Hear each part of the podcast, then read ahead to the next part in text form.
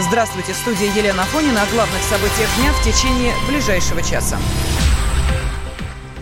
Врачи столичного онкоцентра имени Блохина, которые обвинили новое руководство учреждения в травле медиков, уволились. Об этом сообщил директор центра Иван Стилиди, подчеркнув, что пока еще не подписал заявлений. В Кремле прокомментировали массовое увольнение врачей. А, как заявил пресс-секретарь главы государства Дмитрий Песков, а, эту ситуацию контролирует Минздрав, а не Кремль. Он добавил, что администрации президента неизвестно, обращались ли врачи в Министерство здравоохранения. Песков также обратил внимание на публикации, которые свидетельствуют о нормальности нормальной работе учреждения. Сегодня в столице прошла пресс-конференция с представителями Минздрава и ведущими медиками страны. Так профессор Леонид Рошаль дал свою оценку ситуации. Я выступаю как президент Национальной медицинской палаты. Все, что я слышу, мне очень больно. Мало грязи. Про медиков, про врачей. Еще это надо. Такую создали атмосферу в стране, что врачи убийцы. А сейчас еще врачи, получается, схлочники. Я правда считаю, что, может быть, чуть рано мы пресс-конференцию это сделали, надо дождаться решения комиссии. Всю историю создания этого института я помню. Это безобразная история строительства. Я помню Льва Абрамовича Дурнова. Мы тогда еще боролись с ним за строительство этого корпуса. Это отдельная история, эпопея. Академик Александр Румянцев считает, что новое руководство НИИ имени Блохина делает все для развития учреждения. Уже 6 июня, через два дня после назначения, новая дирекция провела первое совещание по завершению строительных хронических работ в новых корпусах. Замечу, что до этого таких совещаний не проводилось. 17 июня фиксация пациентоориентированности и нежелание менять стиль работы привело к тому, что были введены две новых опции. Первое Междисциплинарное обсуждение всех больных. Это норма для онкологии, потому что онкология – это дисциплина, которая требует междисциплинарного обсуждения всех пациентов. Кроме того, введение унифицированных листов назначения для больных, потому что это начало для проведения цифровизации, э, э, организации электронных историй болезней, контроля, который должен был состояться. И вот начало сопротивления именно вызвало в отделении гематологии и трансплантации, в отличие от всего детского института, в котором э, большую часть занимают врачи междисциплинарные, то есть работающие в области хирургии, радиологии, химиотерапии, различных видов э, лечения пациентов в зависимости от этажей поражения онкологическими заболеваниями у детей, где это не вызвало никаких нарицаний. Врач-онколог отделения трансплантации костного мозга НИИ Игорь Долгополов подчеркивает, медики, обвинившие руководство, пытаются отстоять свои права.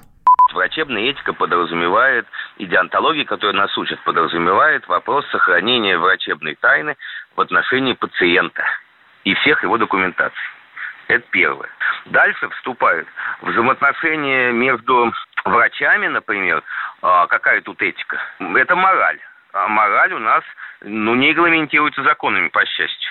Ну, внутренние приказы, ну да, они существуют внутренние, но как они соответствуют законодательствам, ну, пускай даст оценку, например, какая-нибудь прокуратура, если ей интересно. В принципе, я тоже считаю, что и пока ты находишься на э, службе государевой, али кого частный, ну, хулить их вот так откровенно совершенно не стоит. Ну, то есть, да, поливать там грязью, но сказать, если нарушают твои права, в этом не видно этики. Я вижу как раз вполне нормальное отношение. Если тебе нарушают твои права или ты, да, можешь, или ты, например, увольняешься каким-то причинам, объяснить, почему ты увольняешься, ну, вполне адекватное, по-моему, человеческое решение. Уволился, ты подал заявление, высказал свою позицию как специалист, как гражданин, дальше ты высказываешь как человек свою позицию, объясняй почему. Когда увольняется, например, а у нас получается так, что распадается полностью отделение на трансплантации, а у нас и так есть дефицит коек детских процентов 40, наверное, в стране, и выпадает еще часть выпадает там 12-15% коек, это очень массово, чтобы вы понимали. Ранее с обращением отстранить руководство онкоцентра выступили родители пациентов публично обращаемся к президенту Российской Федерации, уполномоченному по правам ребенка при президенте России Анне Кузнецовой, министру здравоохранения Веронике Скворцовой. Мы настоятельно требуем отстранить от должностей новое руководство Института детской онкологии. поскольку мы недовольны тем, что происходит после их назначения. Мы видим, что врачам приходится работать в стрессовом состоянии, вызванном психологическим давлением со стороны директора. В онкоцентре отсутствуют необходимые противоопухолевые препараты. Мы вынуждены покупать их за счет собственных средств. Мы вынуждены оплачивать проживание в Москве во время амбулаторного этапа лечения. При этом пансионат, который построен для бесплатного проживания детей и родителей, превратили в коммерческий отель. Нам запрещают открыто общаться с представителями СМИ. Мы видим, что у врачей отнимают время от процесса лечения наших детей. Мы требуем взять на контроль данные нам обещания по вводу в эксплуатацию новых корпусов детского института. Мы поддерживаем врачей, которые восстали против тиранического режима Варфоломеевой и Стелиди. Минздрав считает, что к конфликту между врачами и руководством онкоцентра имени Блохина привели личные амбиции инициаторов бунта. Якобы они сами хотели руководить отделением. Позицию ведомства озвучил главный детский онколог-гематолог Минздрава Александр Румянцев. Министерство назвало заявление детских врачей из центра имени Блохина нарушением профессиональной этики, а требования, которые предъявляло новое руководство коллективу, обоснованными. Предварительно комиссии Минздрава не было обнаружено нарушений в работе онкоцентра, о которых заявляли недовольные врачи. Но проверка продолжается продолжается. Окончательные результаты объявят 10 октября. Накануне стало известно, что 26 врачей НИИ э, подготовили заявление об уходе. В ролике, опубликованном в интернете, медики потребовали отстранения нового директора центра Светланы Варфоломеевой, которую назначили на руководящую должность в июне этого года. В России начали продавать книги по паспорту. Теперь библиотекари и кассиры специализированных магазинов будут требовать документы у тех, кто захочет купить литературу с возрастной маркировкой. Заслуженный учитель России Евгений Ямбург отметил, что это коснется и тех авторов, которые включены в школьную программу.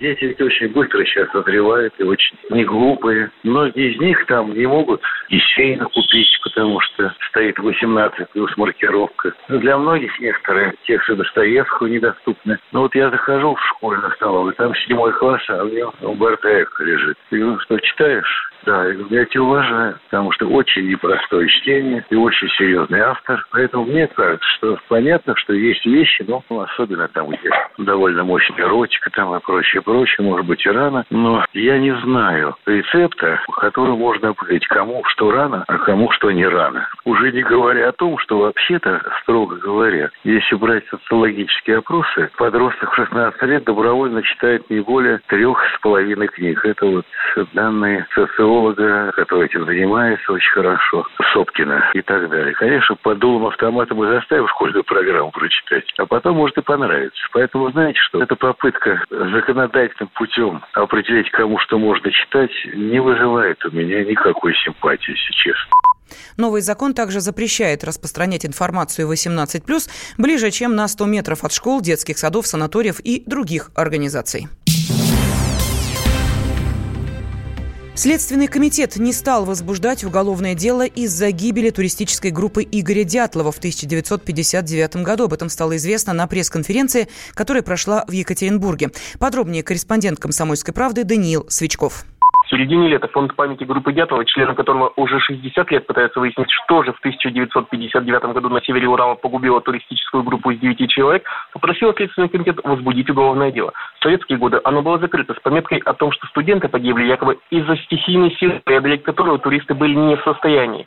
Возобновление уголовного дела позволило бы провести эксгумацию тел погибших, а последующая экспертиза дала бы ответы на многие вопросы о смерти дятловцев, уверены исследователи.